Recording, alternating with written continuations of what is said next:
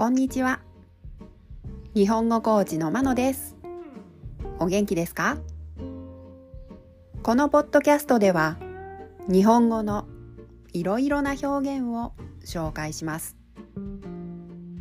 このような表現を知っていると相手が言っていることがもっとわかるようになりあなたが言いたいことがもっと言えるようになります。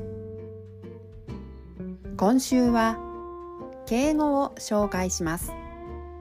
今日は来るの敬語。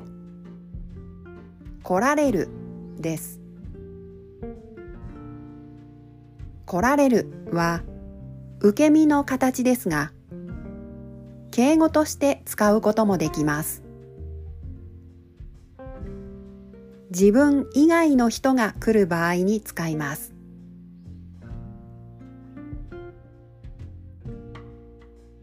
例文です。1午後2時にお客様が来られます。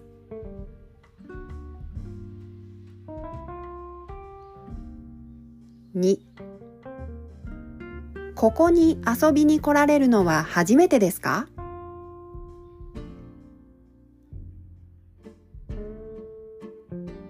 ？3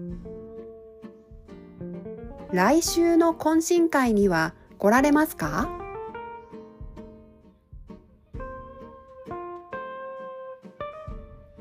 ？4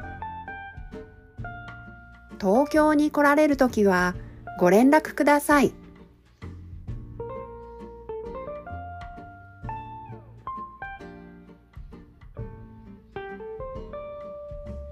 いかがでしたか？次回も敬語を紹介します。では今日はこの辺で。さようなら。